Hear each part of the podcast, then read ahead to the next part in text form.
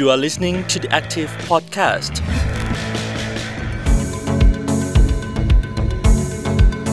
สวัสดีค่ะ คุณผู้ฟังกำลังรับฟัง The Active Podcast นะคะ เรายังพูดคุยกันอยู่กับเรื่องความขัดแย้งที่ไม่รุนแรงกับดิฉันนะคะ อรุชิตา อุตมะโพคิน และคุณรัฐวิทย์ เอื้อประชานนท์หรือว่าพี่โมนะคะ สวัสดีพี่โมนะคะ สวัสดีครับท่านผู้ฟังครับ ค่ะ วันนี้ค่ะ เป็นอีกตอนหนึ่งที่เราได้หยิบประเด็นเรื่องของสถานการณ์ทางการเมืองมาพูดคุยกันครับผมแต่ว่าน่าจะเป็นหัวข้อที่หลายคนอยากรู้ หรือว่าอาจจะทยอยหาข้อมูลหรือหาความรู้เพื่อตอบความอยากรู้ของตัวเองมาบ้างแล้ว นั่นก็คือเรื่องของ hate speech ค่ะ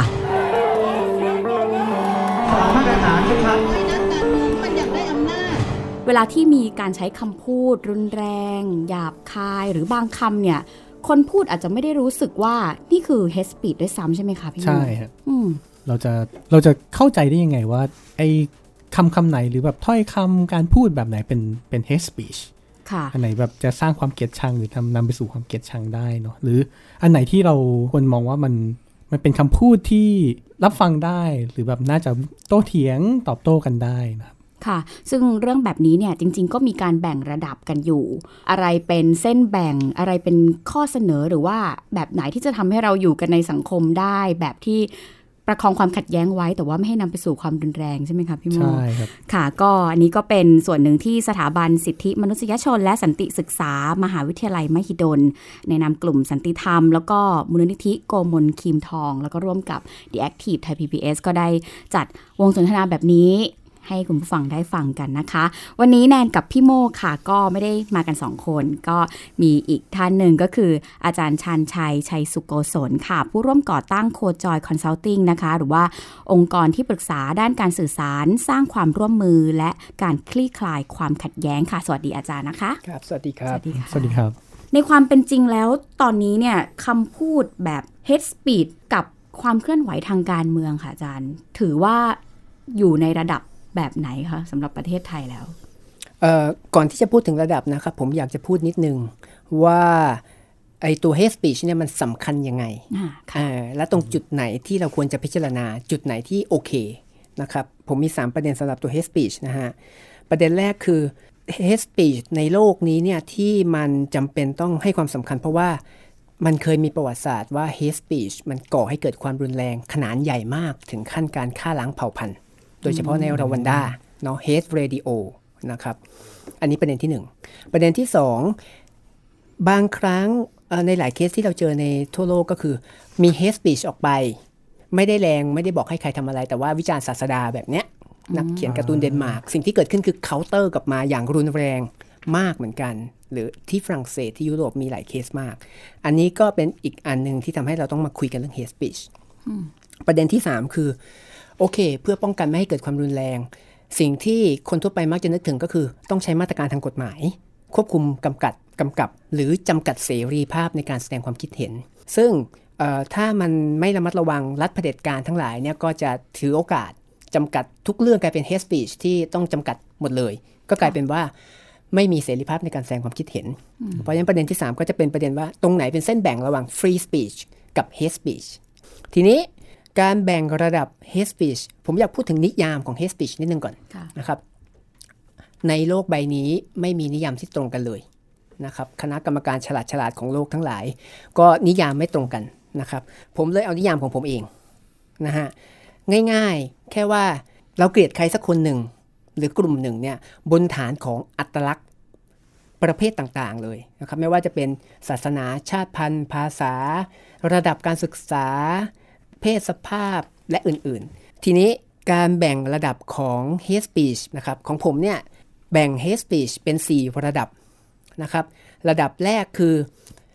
เราแสดงความเกลียดชังออกมาเอง ประมาณว่าเกลียดมันจังเลยไอ้คนเนี้ยนะครับคือเราเรารู้สึกเกลียดข้างในแล้วเราก็พูดมันออกมา แบบที่สองคือยั่วยุให้คนอื่นเกลียด คนนี้ด้วยอีกกลุ่มหนึ่ง อันเนี้ยก็คือส่งต่อความเกลียดชัง หรือขยายความเกลียดชังให้มากขึ้นนะครับ ไม่ว่าจะใช้วิธีการกล่าวโทษรุนแรงการประนาม หรือว่าดูหมิ่น เหยียดหยาม ระดับที่สามคือปฏิเสธที่จะอยู่ร่วมกันกับปประเทศตัวเองไปเลย หรือจังหวัดนี้จะต้องไม่มีคนในกลุ่มแบบนี้อะไรแบบนี้ฮะ อันนี้ก็คือปฏิเสธที่จะอยู่ร่วมกันค่ะหรืออาจจะรวมถึงในช่วงเอ่อการแพร่ขยายของโควิด ที่มันมีมากขึ้นเนาะใช่ค่ะต่ออ่า แรงงานข้ามชาติเนี่ยใช่มันก็ทำให้คนหลาย ๆ คนก็มีอคติแล้วก็ใช้คำพูดที่แบบไล่กเอลับอประไล่เทกลัศบประเทศใช่แบบนี้ก็ถือว่าเป็นระดับนี้ใช่ไหมคะอาจารย์ใช่ครับ ระดับที่ 3 แล้วเมืองไทยก็มาถึงระดับที่ 3 กันเป็นประจำระดับสุดท้ายระดับทีสี่4เนี่ยผมอยากจะเรียกตามอาจารย์เอ่อคนหนึ่งนะครับ ชื่อซูซานเบเนชนะฮะอาจารย์เสนอ concept ที่แยกออกมาจาก hate speech ชัด ๆ เลยว่าระดับสุดท้ายเนี่ยเรียกว่า dangerous speech การสื่อสารที่อันตราย นะครับพอพูดแล้วเนี่ยอันตรายมาก คนทำหรือไม่ทำหรือแกล้งพูดก็ตามแต่ว่ามันสุ่มเสี่ยงมากที่คนจะทำตามค่ะนะครับพอทำตามแล้วแย่เลย อาจารย์คะ อันนี้ถามเพิ่มด้วยสถานการณ์ที่มันเกิดขึ้นจริงนะคะ อาจารย์เวลาที่อย่างการชุมนุมของกลุ่มคณะรัษฎรปีนี้เนี่ยนะคะ63ใช่เขาก็จะก็คือใช้คำพูด หยาบคายบนเวที ซึ่งเข้าใจว่าไม่ว่าจะกี่ม็อบกี่ความเคลื่อนไหวก็จะใช้คำพูดในลักษณะที่ไม่ค่อยแตกต่างกันนี้แหละ เพียงแต่ว่ารอบนี้อาจจะมีบริบทที่มันมีแรงเสียดทานมากขึ้นเนี่ยค่ะ แล้วการพูดแบบนี้มันนำมาสู่การตอบโต้ของคนอีกกลุ่ม บอกว่าเคลื่อนไหวได้อย่าใช้คำแบบนี้สิ อย่าพูดแบบนี้สิ แล้วก็นำไปสู่การที่บอกว่า ถ้าคุณพูดแบบนี้คุณก็ออกไปที่อื่นเลยอย่าอยู่ที่นี่อีกอะไรอย่างเงี้ยมันเหมือนกับ มันซ้ำซ้อนกันนะคะอาจารย์ คือฝากหนึ่งเหมือนตีปิงปองโต้กันไปอ่าเหมือนกันมาเหมือนตีปิงปองโต้กันไปโต้กันมาอะไรอย่างเงี้ยค่ะอาจารย์ แบบนี้ถ้าถ้าในความหมายของอาจารย์คือก็คือยังพอรับได้เหมือนกันใช่ไหมคะใช่ครับ มันเป็นการแสดงความรู้สึกของคนที่ก็ฉันเกลียดมันจริงอืมๆอ่าและฉันไม่โอเคที่เธอใช้คำหยาบคายขนาดนี้จริง ๆ ถ้าเธอใช้ขนาดนี้ฉัน หัวใจลึกๆของฉันไม่อยากอยู่กับเธออืมแม้ว่ากฎหมายจะไม่ทำอย่างนั้นไม่ได้ แต่ค่ะว่าความรู้สึกลึกๆมันเป็นอย่างนั้น และฉันก็อยากที่จะแสดงมันออกมา ทุกคนมีเสรีภาพในการแสดงความรู้สึกค่ะเช่นกัน ตราบใดที่ไม่ไปออกกันไนซ์อะไรบางอย่าง แล้วไปทำจริง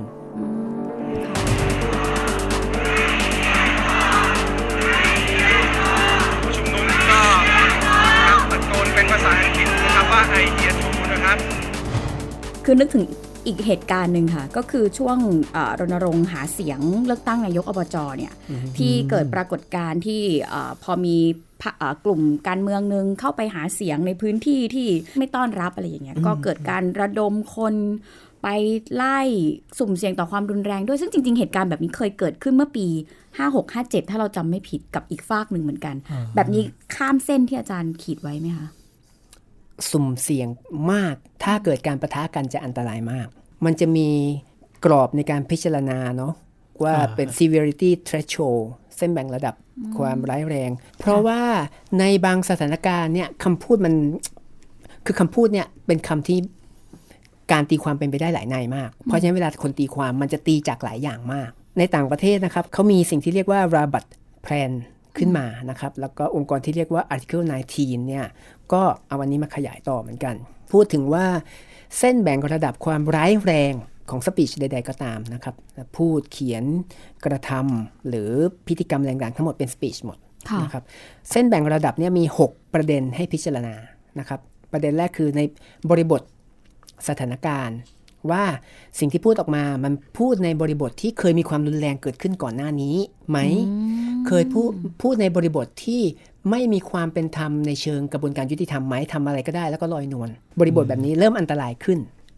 ประเด็นที่สองถ้าสถานะของผู้พูดเป็น Public Figure หรือเป็นเอ่อ authority เป็นเจ้าหน้าที่อย่างเงี้ยนะฮะคือก็มีสถานะมากขึ้น พูดแล้วคนเชื่อนะในราวันด้านะครับ คนที่พูดเนี่ยคือผู้ว่าราชการจังหวัด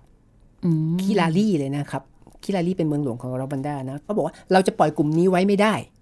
มันกำลังจะทำอย่างนี้อย่างนี้อะไรแบบเนี้ย ในสถานการณ์ที่ ถ้าเป็นราวันด้าตอนนั้นเนี่ย มีดอิโต้เนี่ยมีดพระเนี่ยถูกขนถ่ายไปที่บ้านต่างๆ ทุก ๆ บ้านละเหมือนเป็นไฟเขียว อ่า คือมันแบบโอ้โหสุ่มเสี่ยงสุด ๆ ประเด็นที่3เจตนาของผู้พูด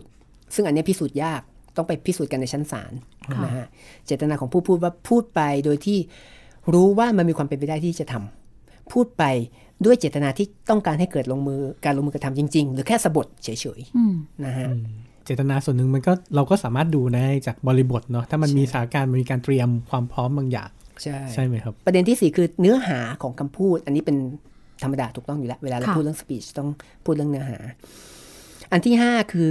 ความเข้มข้นของการเผยแพร่สปีชนี้ เผยแพร่ไปในทุกสื่อ เผยแพร่ซ้ำแล้วซ้ำเล่าพระประกันด้ามาเป็นเวลา 3 เดือนด้วยแมสเซจนี้ตลอดเวลาหรือเปล่าค่ะ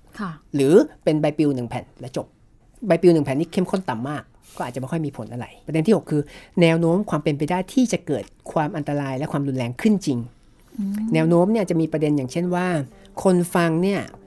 เข้าใจแมสเซจหลักหรือเปล่าว่าคนพูดหมายถึงให้ไปทำจริง ๆ เมื่อบวกกับพิจารณากับสถานการณ์และบริบท อันเนี้ยเป็น 6 ข้อที่ต้องเอามาพิจารณาร่วมด้วยถ้าเรามา หนึ่งล้านคนในกรุงเทพมหานคร มีน้ำมันหนึ่งล้านลิตร รับรองว่ากทมเป็นทะเลเพลิงอย่างแน่นอน เผาไปเลยพี่น้องผมรับผิดชอบเองสะใจเลยว่ะยิงไม่กระเจิงเลยใส่ถุงปุ๋ยตึกตึกตึกตึกเป็นไงล่ะ มันนึกว่ามันมีอาวุธฝ่ายเดียวไงวะพอเวลา คำพูดที่มันจะมีผลไปสู่การ action ของอีกคนหนึ่งเนี่ย ตอนนี้มันยังมีกฎหมายที่ใช้งานได้ด้วยหรือเปล่าครับ เออมันมีประเด็นเยอะเนาะอันเนี้ย มันแล้วแต่ว่าคนจะคิดหรือไม่คิดเลยอะฮะบางครั้งอยู่ในสถานการณ์ที่มัน peak อะคนไม่มีสติอะไม่ได้นึกถึงกฎหมายไม่ได้นึกถึงว่าแบบ มันทำฝั่งเรา เราต้องลุยมันกับพี่น้องเอาคืนโอ้ใช่ไหมฮะ คนมันก็แบบเลือดขึ้นหน้าฮะลุยอ่า พูดถึงอาจจะกลับไปนิดนึงเรื่องประเภทเหมือนกันนะครับในสิ่งพูดถึงเรื่องกฎหมายครับในกฎหมายระหว่างประเทศเขาก็มีความพยายามที่จะจำกัดในส่วนนี้เหมือนกัน แล้วก็จุดตัดในเรื่องการกระทำเนี่ยก็เป็นเป็นจุดตัดสำคัญที่เขาแบบเอ่อดูว่ามันต้องต้องควบคุมเนี่ยที่มันจะต้องเป็นต้องห้ามจริงๆเนี่ยก็จะมีอยู่ 2 กฎหมายในกฎหมายระหว่างประเทศนะครับค่ะอันหนึงก็คือเรื่องอนุสัญญาว่าด้วยการฆ่าล้างเผ่าพันธุ์หรือแล้วก็ธรรมนูญกรุงโรมเนี่ย ไอการใช้ hate speech เนี่ยมันนำไปสู่การฆ่าล้างเผ่าพันธุ์ได้ แล้วก็ค่ะการเอาผิดการฆ่าล้างเผ่าพันธุ์เขาก็นับเรื่องการใช้คำพูดการใช้ hate speech เนี่ยถือว่าเป็นความผิดความผิดลักษณะหนึ่งเหมือนกัน ในการพิจารณาว่าคนที่แบบแพร่กระจายค่ะคำพูดเพื่อไปสร้างความเกลียดชังแล้วก็สร้างทำให้คนไปฆ่าล้างเผ่าพันธุ์เนี่ยก็เขาเรียกว่าเป็น speech act นะครับ เป็นค่ะการกระทำโดยการใช้คำพูดรูปแบบหนึ่งเหมือนกัค่ะนถ้าแบบนี้แล้วอะค่ะ เรารับมือกับมันยังไงได้บ้างคะอาจารย์ ผมไล่จากแรงสุดมาเบาสุดเนาะค่ะ hate speech ถ้าเป็นในระดับที่มัน dangerous speech หรือ speech แบบระดับ 3 ที่พร้อม organize กันไปสู่ action เนี่ย อันเนี้ยเราต้องใช้กฎหมาย ผมอ่านทีสิสผมเป็นกรรมการสอบวิทยานิพนธ์ของนักศึกษานิติท่านหนึ่งนะครับทำเรื่องกฎหมายว่าด้วย hate speech ค่ะเขาก็วิจัยออกมา 4 ปี แล้วเขาก็บอกเลยว่าของเราไม่เพียงพออ เรามีกฎหมายหมิ่นประมาทมีกฎหมายนู่นกฎหมายนี่ แต่ว่ามันยังไม่เพียงพอที่จะทำเรื่อง hate speech ตรงๆก็หมายและความว่าไม่มีกฎหมายที่เฉพาะดำเนินการเจาะจงเฉพาะตรงๆกับเรื่อง hate speech ใช่ไหมต้องใช้กฎหมายอื่น กฎหมายนู่นกฎหมายนี่อย่างที่เราเห็นนะฮะหนึ่งหนึ่งสองหนึ่งหนึ่งหกใช้กฎหมายอาญาใช้กฎหมายนู่นนี่มา แล้วก็ตีความว่ามันผิดกฎหมายพวกนั้นแทนค่ะ อาจารย์ถ้างั้นถามต่อก่อนที่อาจารย์จะไปอีกที่ประเภทหนึ่งพอเวลาเราใช้กฎหมายอื่น ๆ ที่ไม่ค่อยเกี่ยวโดยตรงมาเนี่ยค่ะ มันก็จะเอ่อนักเคลื่อนไหวนักปกป้องสิทธิ์ก็จะบอกว่ามันเป็นการใช้กฎหมายปิดปาก ใช่อ่าโมเดลของแคนาดาน่าสนใจค่ะคือในแวดวง hate speech ที่ศึกษาเรื่อง hate speech เนี่ยโมเดลอเมริกาเนี่ยจะสุดโต่งไปอีกด้านว่ามีเสรีภาพมากที่สุดเท่าที่จะเป็นไปได้ ตราบใดที่ไม่มีความรุนแรงเกิดขึ้นแค่นั้นพอ ทีนี้ไอ้ตรงความรุนแรงนี่มันหลายครั้งมันสุ่มเสี่ยงมากนะครับฝั่งยุโรปก็จะ strict ขึ้นหน่อยเพราะว่าเคยผ่านฮอโลคอสและ genocide มานะครับโมเดลแคนาดาเนี่ย ของของคุณดนัยพัฒน์ที่เป็นเอ่อนักศึกษาที่ผมอ่านของเขาเนี่ยได้ความรู้เพิ่มด้วย เขาศึกษาโมเดลของแคนาดานะครับแล้วผมสรุปมาเป็นเอ่อความเข้าใจของผม ถ้าจะจำกัดด้วยกฎหมายมี 3 ประเด็นที่ต้องพิจารณาค่ะนะครับประเด็นแรกคือ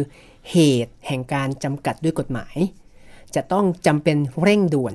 จริง ๆ และมีนัยสำคัญด้วยนะครับถ้าคนนี้เป็นแบบว่าใครก็ไม่รู้ไม่รู้จักแล้วก็ พูดว่าจะทำอย่างนั้นอย่างนี้ มันก็อาจจะเข้าข่ายว่าไม่มีใครเชื่อ เรื่องที่สองถ้าจะจำกัดด้วยกฎหมาย จะต้องจำกัดสิทธิเสรีภาพให้น้อยที่สุดเท่าที่จะเป็นไปได้ค่ะไม่ให้มันกระทบมากนักนะครับประเด็นที่ 3 คือ มาตรการในการดำเนินตามกฎหมายเนี่ยต้องให้ได้สัดส่วนว่าผลที่จะเกิดขึ้นจากมาตรการเนี่ยมันจะตอบโจทย์เหตุจริง ๆ นะครับ ไม่ใช่ว่าพูดแค่นี้ติดคุก 25 ปี อันนี้ไม่เป็นสัดส่วนเลยนะครับอันนี้คือต้องการเขียนเสือให้วัวกลัวค่ะนะครับขู่อย่างเดียวสามอันเนี้ยเป็นตัวที่สำคัญที่ว่าถ้าคุณจะใช้กฎหมาย ซึ่งมันมีบางเคสมันต้องใช้ค่ะแต่ถ้าจะใช้กรุณาใช้ด้วย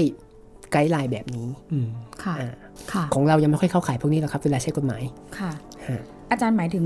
กฎหมายอาญามาตรา 112 ด้วยไหมคะ ด้วยครับ ผมคุยกับแม้กระทั่งฝ่ายที่จงรักภักดีและปกป้องสถาบันนะครับ ก็ไม่ค่อยเห็นด้วย คือเห็นด้วยว่าต้องมีกฎหมายเพื่อปกป้ององค์พระมหากษัตริย์ค่ะแต่ประสิทธิภาพในการใช้เนี่ยแย่มากของไทยเนี่ยมีการโหนกระแส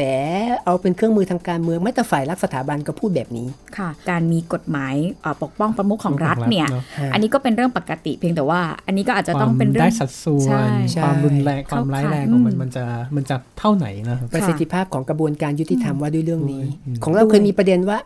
ถ้ามันไม่ได้เป็นการที่ว่าจริง ๆ หรือว่าเป็นคนที่ว่าโดยคนวิกลจริตซึ่งมีเยอะมากนะครับในค่ะเมืองไทยอืมเป็นเคสนี้ พอถูกสั่งฟ้องอายการกล้าพิจารณาแล้วไม่สั่งฟ้องไหมถ้าพิจารณาแล้วมันสมเหตุสมผลจริงๆว่าอันเนี้ยไม่จำเป็นไม่ใช่ ที่ผ่านมาของไทยอายการไม่กล้า ต้องไปนู่นนะ ชั้นศาลค่ะผู้พิพากษาถึงเป็นผู้ตัดสินว่าอันนี้ไม่ใช่หลุดไปค่ะอ่าอย่างนี้ก็คือถ้าจะใช้กฎหมายให้ได้สัดส่วนเนี่ยมันก็อาจจะต้องไปปรับทั้งที่ตัวเอ่อบทบัญญัติ แล้วก็กระบวนการยุติธรรมใช่ครับด้วยใช่ทั้งกระบวนยุติธรรมเลยค่ะ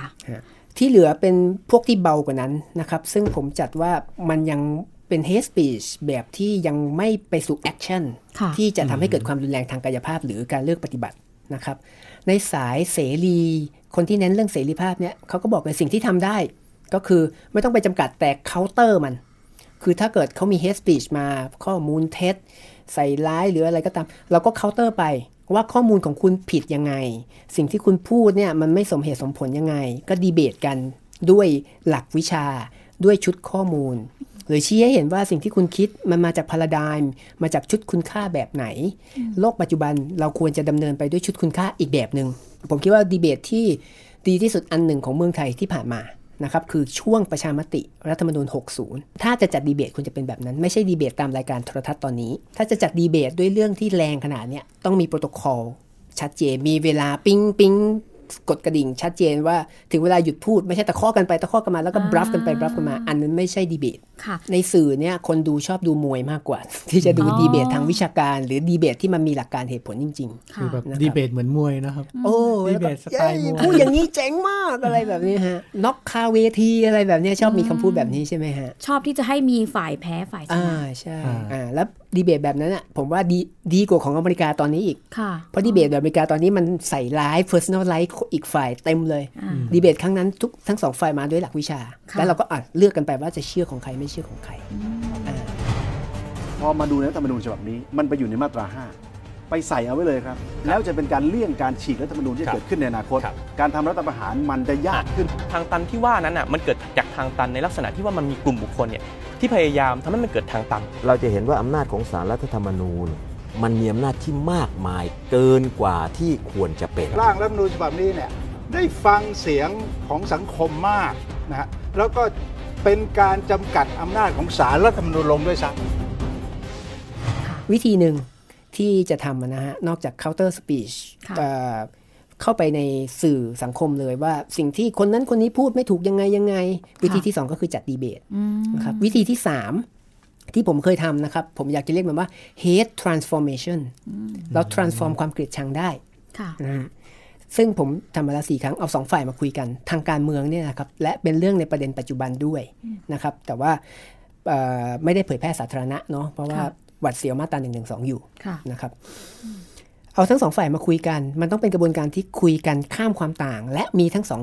ความเห็น ไม่ใช่ ต้องเรียกว่าสองขั้วเลยสองความเห็นน้อยไปสองขั้วทางการเมืองอยู่ในวงเดียวกันนะครับ แล้วก็ซัดกันเลย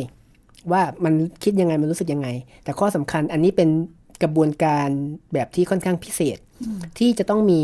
facilitator ที่ คุ้นเคยกับการรับอารมณ์เข้มข้นได้ และอนุญาตให้มีอารมณ์เข้มข้นได้ ไม่จำเป็นต้อง civilize ไม่จำเป็นต้องมีเหตุผล ตอนที่ผมทำนะครับ ผมบอกเลยทั้งสองฝั่งว่า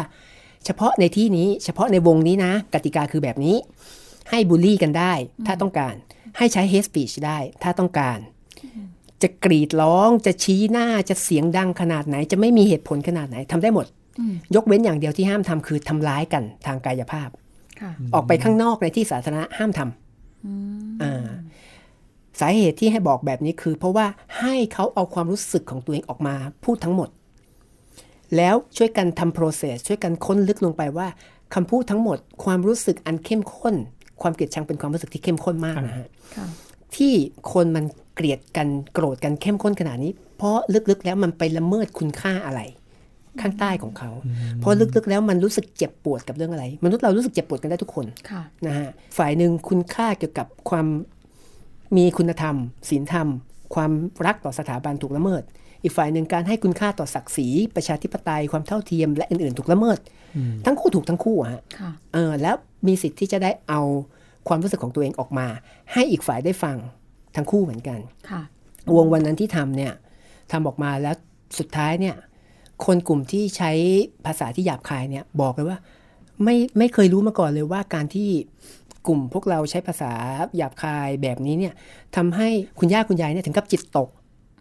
ซึมเศร้าไปเลยดีเพรสไปเลยฮะเขาไม่รู้ว่า โอ้มันคือของเขาคำหยาบคายประเภทมันมันก็รับได้อะปกติเขาโตมาในโลกอีกแบบหนึค่ะ่งแต่เขาไม่เข้าใจว่าคำอย่างเงี้ยแม้ว่าไม่ใช่ dangerous speech แต่ทำร้ายจิตใจมหาศาลสำหรับคนอีกรุ่นหนึ่ง อืมอ่าคือถ้ารับรู้กันแบบนี้ได้เนี่ย มันก็ก็เริ่มที่จะเพลากันได้ ผมคิดว่านะค่ะอ่าการที่เราจะสำเร็จความใคร่ด้วยตัวเองนั้นเนี่ยทำไมถึงกลายเป็นอาชญากรคะงงจังเลยงงไหมเอ่ยงงค่ะไอการใช้ hate speech มันก็ผ่านมาจากความอารมณ์ความรู้สึกของเราใช่ไหมครับ ใช่ มันต้องให้มีพื้นที่ได้แสดงอารมณ์ความรู้สึกใช่ ก่อนเนาะก่อนใช่ที่เราจะได้พูดคุยกันด้วยเหตุผลใช่เข้าใจเข้าใจตรรกะเข้าใจสาเหตุความเป็นมาของความคิดของอีกฝ่ายอ่าแต่เน้นย้ำว่าทำแบบนี้เฉพาะในพื้นที่ที่จัดไว้เท่านั้นนะครับ ไม่ใช่ค่ะไปทำในสื่อสาธารณะอะไรก็ได้ทั่วไปอืมไม่งั้นไม่งั้นจะยิ่งแย่ครับค่ะเพราะว่าที่ทำได้เนื่องจากมีกระบวนการ และกระบวนการเป็นตัวคอยcontain คอยควบคุมไว้ไม่ให้มันบานปลายค่ะ